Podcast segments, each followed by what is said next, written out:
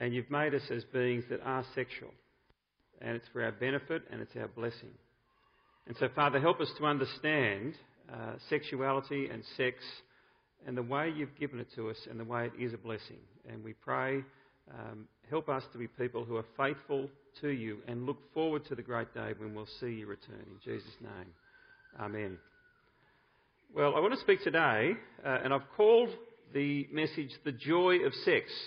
Now, if you grew up in the sexual revolution in the 60s and 70s, you'll probably know the title of my talk actually comes from a book that was a bestseller called The Joy of Sex.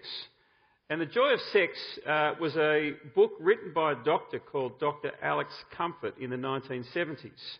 Uh, it spent 11 weeks in the uh, top of the New York Times bestseller list and more than 70 weeks in the top five from 1972 to 1974. Uh, it was not a Christian book. Uh, it was a book written uh, at the beginning of the sexual revolution to really help people experience, as the title says, the joy of sex. And it's worth saying, uh, the book was not well received by religious circles. Uh, in fact, you could surmise um, that it was actually rejected. Um, many religious organisations tried to ban its publication and its sale. And in many ways, um, that book and the response of the church tells you, uh, I think, a lot about how we view the world and how we view sexuality, or typically, if I can say, the church has through history. Uh, it's been something that has been enjoyed, if I can say, outside the walls of the church, uh, but the church hasn't known what to do with. Uh, and to have a talk called The Joy of Sex is not something that would have been commonplace many centuries ago. In fact, the church has a very checkered history when it comes to this topic of sex and sexuality. Uh, let me give you a quote from a famous atheist from the 20th century. His name is Bertrand Russell. He wrote a book called Why I Am Not a Christian, and he said, when talking on the issue of sex and the Christian view of it, well, he said the Christian view is morbid and unnatural. And let me say, he had good reason to say that. Very good reason. Um, let me take you back. I want to just do a little tour de force of church history uh, to give us kind of a backdrop to this topic as we come to it today. Um, when you look back in history, there's a number of key events. One of the key events was the Council of Nicaea. Uh, people may be familiar with that, um, probably many of you are not. Um, the Council of Nicaea was in 325 AD. Now, what was famous about that date was it's where the Trinitarian description of God was hammered out, and we have what's called the Nicene Creed. Uh, it is a very important theological statement which clarified that God is Father, He is Son, and He's Holy Spirit. And that's why, that, uh, if I can say, that council is very well known. What is not well known is also at that council they proposed celibacy for ministers. Very interesting. Now, it didn't get up. Now, you don't have to read much of church history to know that this idea did take root, and it wasn't too, uh, too long before celibacy was espoused as a more holy way of life. Many of you are probably familiar with C.S. Lewis. Um, who's read C.S. Lewis Narnia books? Who's seen the movies? Okay. Uh, that was a sideline activity for C.S. Lewis. Um, his main activity was actually a professor of medieval and Renaissance literature at Magdalen College, Cambridge University. He was a very, very heavyweight uh, in the world of medieval literature, and if I can say English studies. And he writes this in terms of what the medieval church said about sex and sexuality. I'll read to you. According to the medieval view, passionate love itself was wicked and did not cease to be wicked if the object of it were your wife. So just drink that one in. Um, if you're married, you can't passionately make love to either your wife or to your husband. If a man had once yielded to this emotion, he had no choice between guilty and innocent love before him. He had only the choice of repentance or else of different forms of guilt. Now, that's the teaching that reigned and the understanding of sexuality through the Middle Ages. And so, is it any wonder that the church has suffered confusion and guilt when it comes to this subject? And it's not surprising the church has not known what to do with this book called the Song of Songs. I'm going to come back to that. Now, you might ask the question, why is this? Because when you read Song of Songs, um, I'm going to be putting forward that you get a very positive view of sexuality and sex rightly enjoyed within marriage. It's a very positive view. How did the church come to this point of saying that a husband can have sex with his wife, but if I can put it in my own words, don't enjoy it? Well, you need to go back to the history of uh, philosophical thought and to a guy called Plato. And I'm sure you're very familiar with Plato. Um, Plato had a number of key ideas.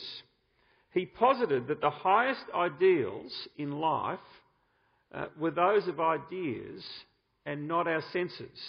In fact, our senses lead us astray from the pure form of ideas. Now, if that's lost you, um, if I can put on the screen there, ideas and rationality are superior to body and passion.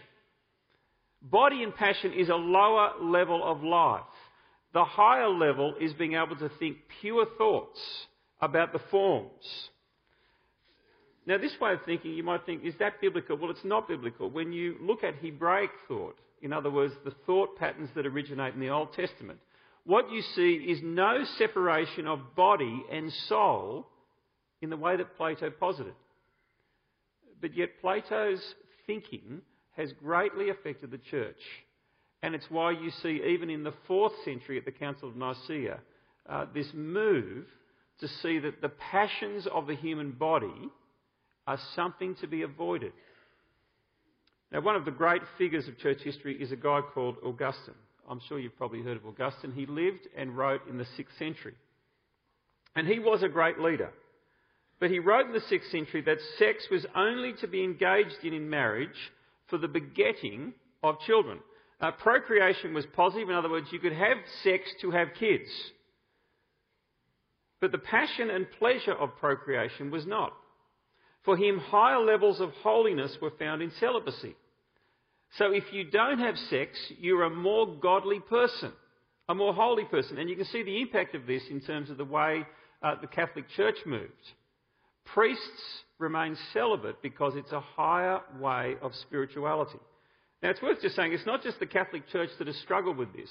Uh, one of the great Bible commentators of the Reformation and post era in the 16th, 17th centuries is a guy called Matthew Henry.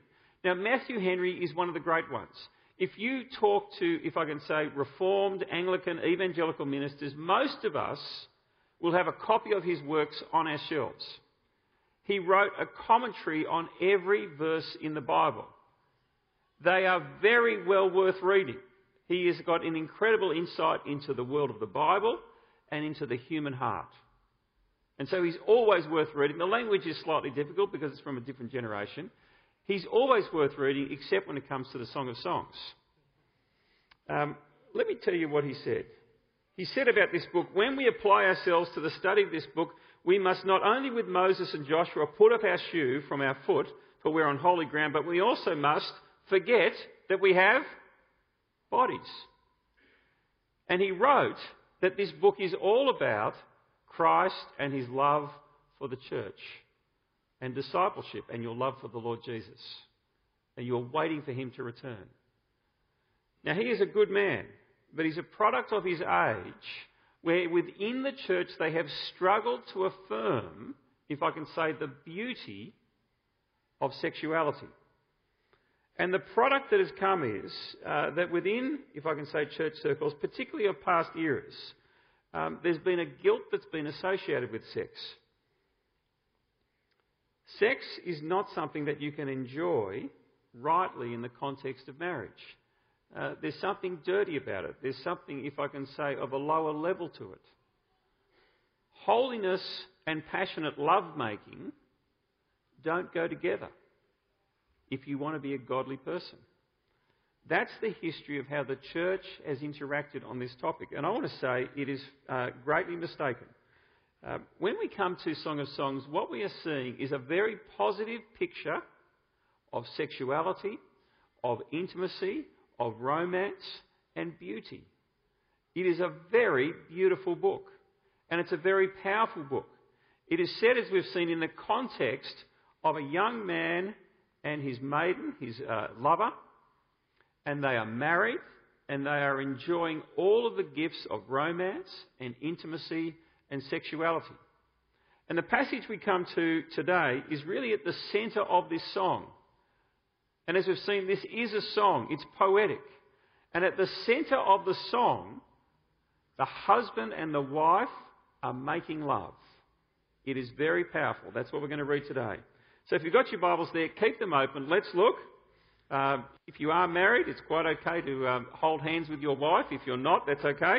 Um, let's give everyone a hug today, I think. If you're single, we all need hugs. So give someone who's single a hug afterwards. We all need to feel that sense of affection and love in our life. And I've got three points for you this morning. The first is this marvellous beauty.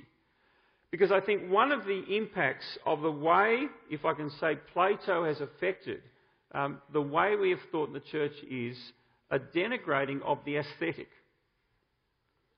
The aesthetic in the sense of the beauty of this physical world that we live in. And when you come to Song of Songs, uh, there is no doubt that there is, if I can say, this enjoyment of the aesthetic world that we live in.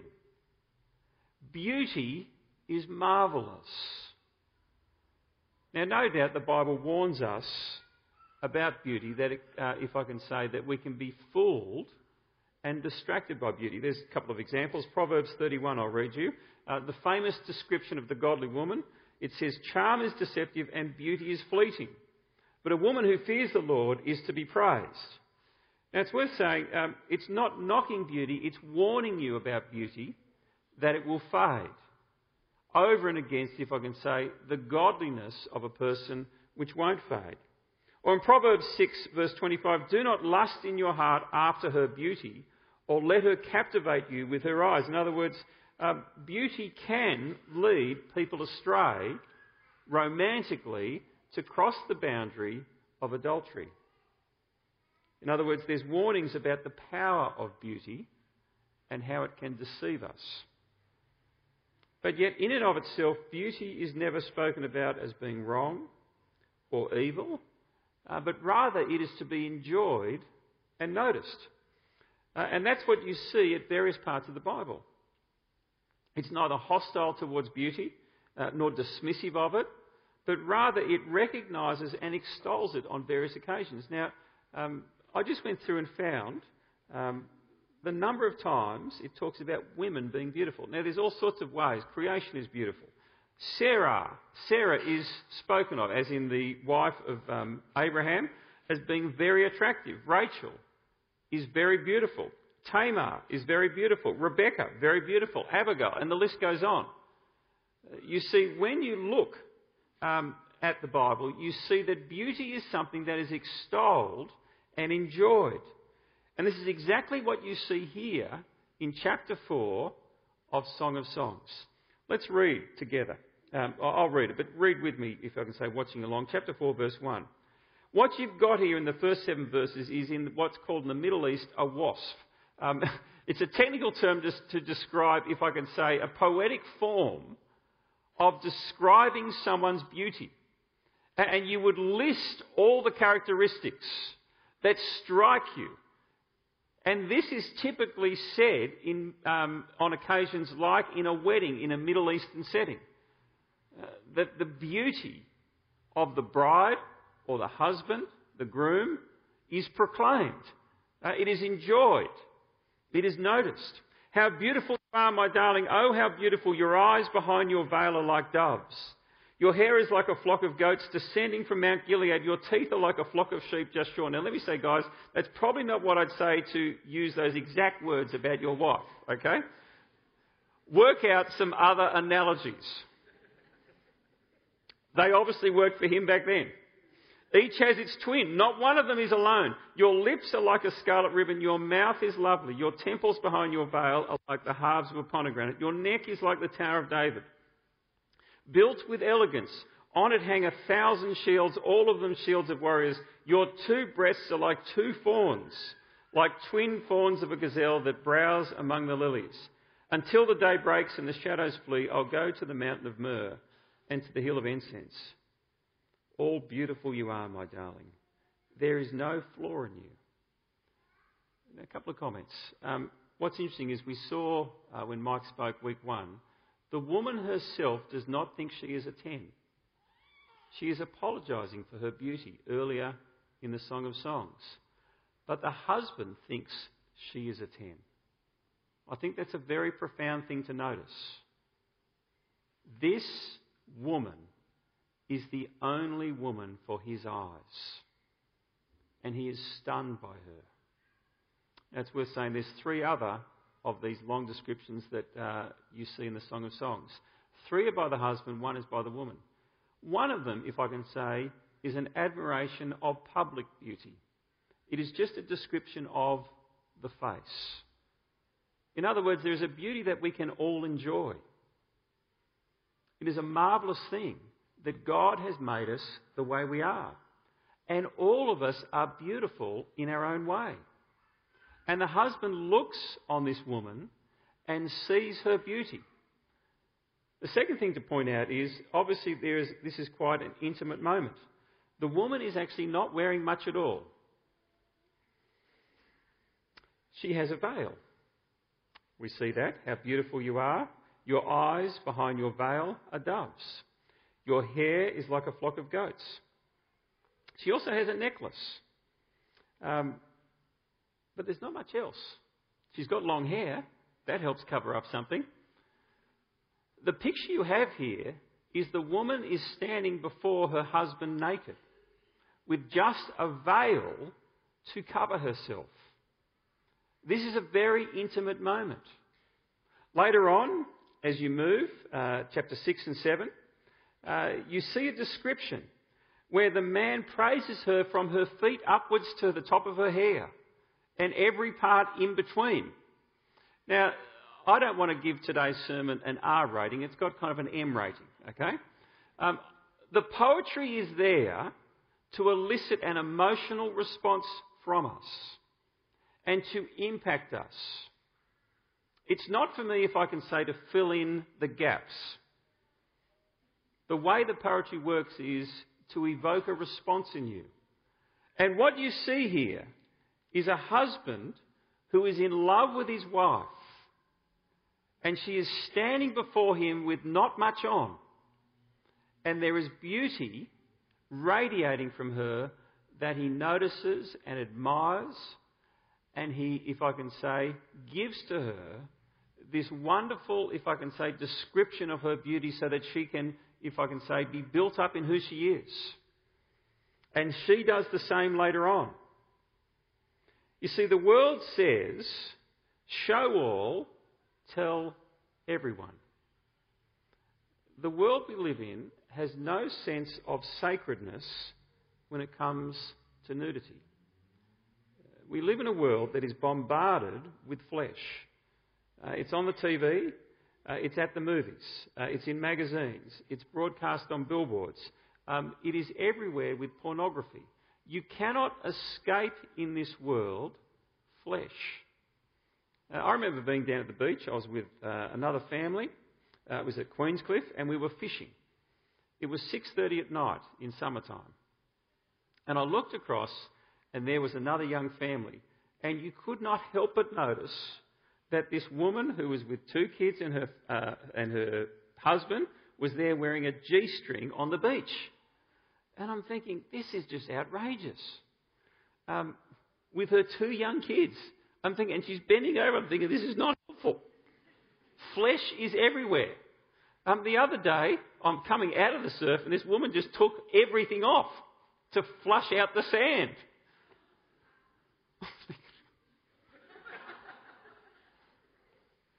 Now, that's just one example. You all know the reality of what we live in. The world says, show all. Dresses get tighter and tighter, uh, less and less. And one of the results is this the sacredness of the naked form has dissolved. Because there is something very special, very erotic, very wonderful about the human form. We are made for each other as husband and wife in marriage to enjoy intimacy in a way that is special and is to be within the bounds of that marriage relationship. And there's something incredibly beautiful about the way God has made us. But you can see here in the Song of Songs, there is a beauty that is admired publicly. You see this beautiful woman's face. And yet there's a beauty within the privacy of the bedroom that the husband and wife get to enjoy of each other. The world says show all, tell everyone. Uh, the word says show each other and rejoice in it. That's what it's saying here to us. There is something to be celebrated in the privacy and sacredness of a sexual union of a husband and wife, and it's to be enjoyed. You see, what I want to say to all of us is um, I think the church has had a long and bad history when it comes to sexuality and also beauty. Um, we should recognise the beauty we see in each other. It is a God given thing. Now, people can take that way too far and focus completely on the external at the detriment of who we are as people. But who we are as people is not just a soul. That is Plato, and that is wrong. Who we are are people that have emotions, that have spirit, and we have bodies. That is Christian. And you see that most affirmed in the resurrection of the Lord Jesus Christ because in the new heavens and the new earth, we will be resurrected as people with bodies.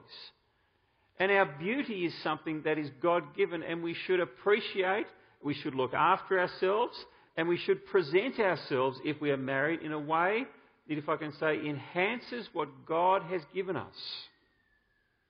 And so, if you're a married couple, um, let your partner know how beautiful they are. Let your partner experience in a sacred way how beautiful you are when you are alone and in the mood for romance. I know that's not all the time. I have worked that one out. And I want to say to the singles um, enjoy this beautiful world that we live in and the relationships that you can have in a right way. Obviously, not sexually. That is confined to the bedroom for married couples. But we need to, if I can say, I want to say to the singles, enjoy this world and the beauty within it and the relationships that you can have. And if I can say to the married people, um, you must look after them as well and include them because that's a very important thing in church life that together we are a family. Well, that's my first point um, beauty. Let's get to uh, the next point sexual bonding.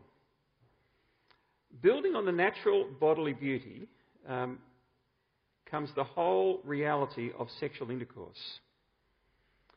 And when it comes to sex, I think that our Western world says sex actually means nothing. Whereas what you see here is sex is incredibly powerful and it means unity.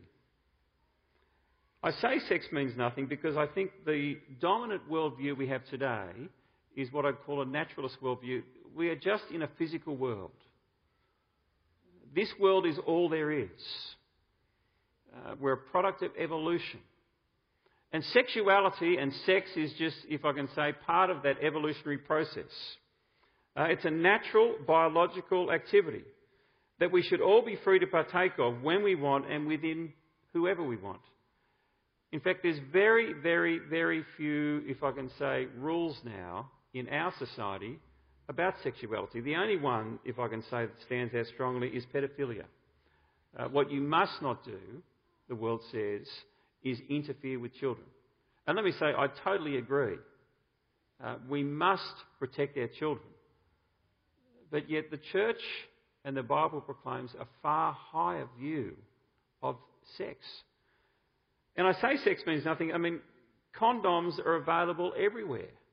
Uh, I was down at Little Manly the other day. I go fishing down there and go out from the boat ramp. And I came in just to get the sand off my feet in the public toilet block there where lots of young families go. It's a great young family beach down at Little Manly. And what do I see on the wall right next to where you wash your hands? A condom machine. Now, what does that tell you about the world we live in? Do it whenever you want, even out here. Sex means nothing today. Porn is everywhere. Adultery is commonplace. Um, you just sleep around. Sex means nothing. It's no longer special. It's no longer sacred. That is until you are the partner that's been cheated on. Uh, that is until you're the one night stand that feels empty in the morning. That is until you're the pregnant woman with a child from someone you barely know. But when we come to the Song of Songs, um, you see that sex is this incredibly powerful and passionate activity given to couples for a purpose. The purpose is unity. And I want to say the way it's achieved is through pleasure. This is the incredible thing. Um, the gift of sex and sexuality is not primarily for bearing of children, though that will happen, as we all know. Sex is given to unify a husband and wife together in the most enjoyable way. It is designed to be pleasurable to bring unity. That's the incredible blessing of it. And when you see the Song of Songs, that's exactly what you experience. Let's read from verse 8. Come with me from Lebanon, my bride. She's standing there just with a veil on. There's not much else. Come with me. Descend from the crest of Amana, from the top of Senir, the summit of Hermon, from the lion's dens and the mountain haunts of the leopards. You've stolen my heart, my sister, my bride. You've stolen my heart with one glance of your eyes, with one jewel of your necklace. How delightful is your love, my sister, my bride. How much more pleasing is your love than wine, and the fragrance of your perfume than any spice. Your lips drop sweetness as the honeycomb, my bride. Milk and honey are under your tongue. Um, this is no wham bam, thank you, man. In one minute, it's all over. This is a man romancing his wife, enjoying the occasion. You are a garden locked up, my sister, my bride. You are a spring enclosed, a sealed fountain. Note those words. This love that she will offer him is not for public display. It is not for anyone to enjoy. She's described as a garden that has been locked up. That phrase will return at the end of the book. We'll look at that next week.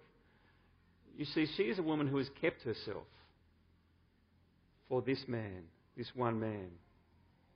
Your plants are an orchard of pomegranates with choice fruits, with henna and nard, nard and saffron, calamus and cinnamon, with every kind of incense tree.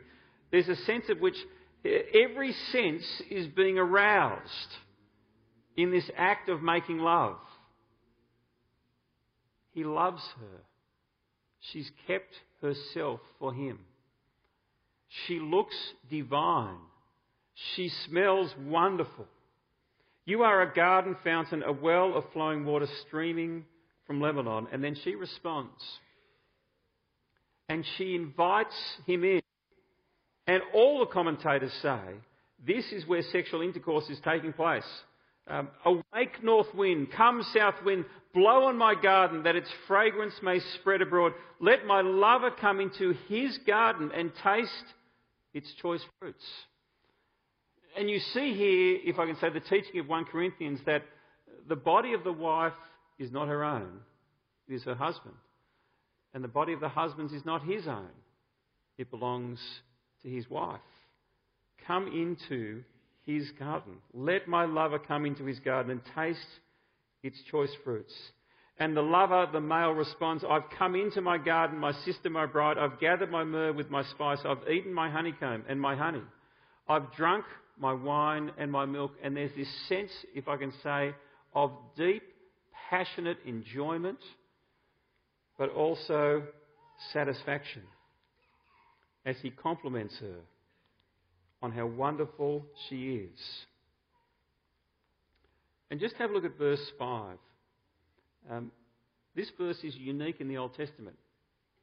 And it's unique because it has the most uses of the word my in any other verse in all of the Old Testament. Now, when you read the original language, which is Hebrew, it's not a separate word as we have in our English. It's attached to the word to qualify the word. And it's just repeated time after time. My sister, my bride. I've gathered my myrrh with my spice. I've eaten my honeycomb and my honey. I've drunken my wine and my milk. You see, having entered his wife in sexual intercourse, he's found paradise and he loves it. His wife is now his. And I would say also the wife has allowed him in and he is now hers. They possess each other in this incredibly powerful, uniting activity. You see, what has happened is we've returned to the Garden of Eden. That's what's being described here, the language. It is a return to the Garden of Eden. They were naked and they were unashamed. And the two became one flesh. And that is what Song of Songs is proclaiming. This act of sexual intercourse in the most pleasurable way, arousing all of the senses unites the husband and the wife together so they become one. It is a sacred moment. Sex is not just for the creation of children, as Augustine taught. Sex is a wonderful, positive blessing from God for married couples to unite them as husband and wife so that they fulfill the Genesis mandate and become one flesh. It is for pleasure, pleasure together with your partner in this incredibly powerful way to bind you together. It's wonderful. I loved what um, Patricia Weerakoon said when she spoke on sex. She said the problem with people sleeping around is this. Um, every time you have sex, it's like you're a jar. It's not the most erotic imagery, uh, forgive me for that. Um, it's like you're a jar of superglue or a tube of superglue. And every time you have sex with someone, uh, a bit of superglue goes out and gets stuck to that person. And if you have sex with another partner, some more superglue goes and gets stuck to that partner. You leave a piece of you with them. And he said, The problem we've got today is people have so many partners, they've got no superglue left. You see, they cannot anymore bond because they've given themselves to so many people. That's why sex is just for marriage. Because you literally are bonding physically together in the most intimate and powerful and passionate and sacred of ways. It's why pornography is so wrong. It's why adultery is so wrong because you are bonding not just with your wife or your husband, but you're bonding with someone else and giving yourself to them. And every time you give yourself to another, it takes away your capacity to bond with your one, the wife or husband that you've promised you'll give yourself to. We don't have a low view of sex in the church. We have an incredibly high view, a sacred view. That this is such an incredible blessing from God that we wait until we're married so that we can enjoy it and its effects of bringing unity and oneness for a husband and wife. And that's why I say to people who are single, wait. And I want to say a couple of words. Um, I want to commend those who are waiting. Uh, we often will say, and rightly so, um, be careful uh, if you're sleeping around. Um, you need to repent. But I know there's many people here in the church who are waiting and who are being faithful that in their situation in life they are single and they are seeking to honour God in their singleness by not bonding with others, by not partaking sexually in whatever form that this world is offering, and by finding their satisfaction and meaning in life in the service of God and in, if I can say, the right fellowship of His people. And if you are single here today, see that sex is something that is given for a special purpose. Find your satisfaction in knowing God because I'm going to say my last point sex is not ultimate, God is ultimate. And find meaning in the one who is ultimate and find intimacy in appropriate ways with the friends and family that we have here in church life. But to the marriage, I want to say um, make love and keep doing it. You might be surprised to hear your minister say that. If I can put it more bluntly, you need to have sex. Um, and the reason is this I often say, and I'll ask couples, and I don't do a lot of marriage, coupling, uh, marriage couples counselling, um, are you having sex? Is a question I'll often ask. Now, I ask it because I think sex is a barometer for what's happening in a relationship. Uh, it's not the reason why you're having troubles, but you'll often see the outworking of that in that the sex life has ceased. And I'm always concerned when I hear that sex has stopped happening in marriages. And the reason for it is this it's the activity God has given us to powerfully unite us. And so if it's not happening, it's probably because there are deeper issues that are pulling the couple apart that need to be worked on. And sex is something that is very powerful and very helpful. And let me say, it doesn't always have to be, if I can say, mind blowing. It is good just to keep making love to each other. Sometimes it's very mundane. One of our problems today is the way the porn industry has impacted us. It has changed what people think is normal and what you should expect. You see, if you had no porn and you had no naked bodies paraded week by week in front of you, the only naked body you would see if you're a married person would be your spouse's, wouldn't you? So you would never have to compare. And that's one of the problems of porn. It causes people to think, oh, she or he is not like Harry Sixpack. I'll leave the comparisons there. Whereas if you only had your husband or wife to see naked, you would be blown away every time. And that's why it is so right to avoid seeing flesh. So that the one you do see is the one that blows your mind and arouses your senses and makes you want to make love. Do you hear what I'm saying? So, couples, may your sexual activity be rich. Sometimes it will be mind blowing, sometimes it'll be less so.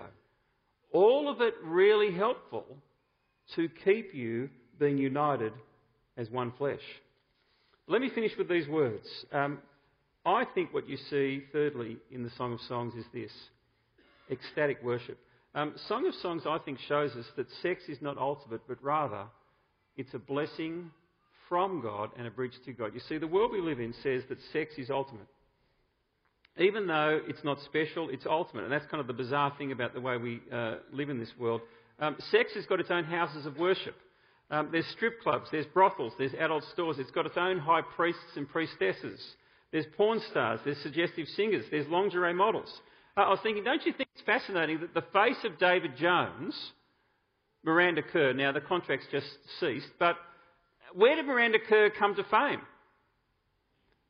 This wonderful family shopping place. Miranda Kerr was a Victoria's Secret model, modelling lingerie. And yet she is the high priestess, or has been for David Jones. She's now for Qantas.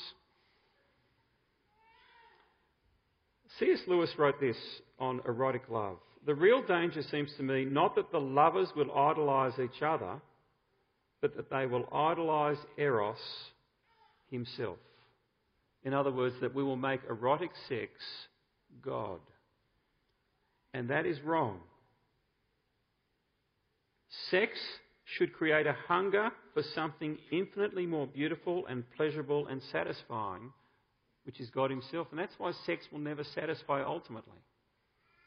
It will bring you together, but there's always a sense of which it's over. It's finished.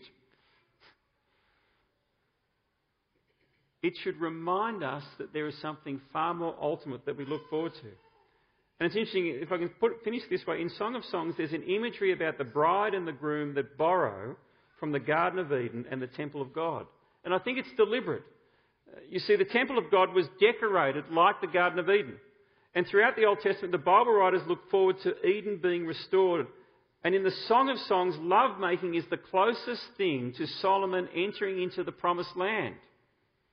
Because sex, in some ways, is a profound act that points us forward to the day when we're not just united with our spouse, but with God.